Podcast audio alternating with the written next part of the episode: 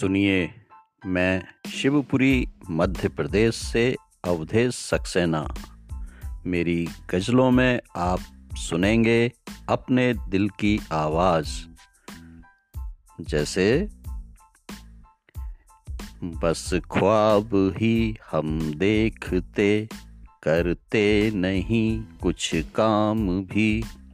बस ख्वाब ही हम देखते करते नहीं कुछ काम भी। अब हार का गम क्यों करें? अब हार का गम क्यों करें? जब जीतने की ललक न थी, जब जीतने की ललक न थी, उजड़ा चमन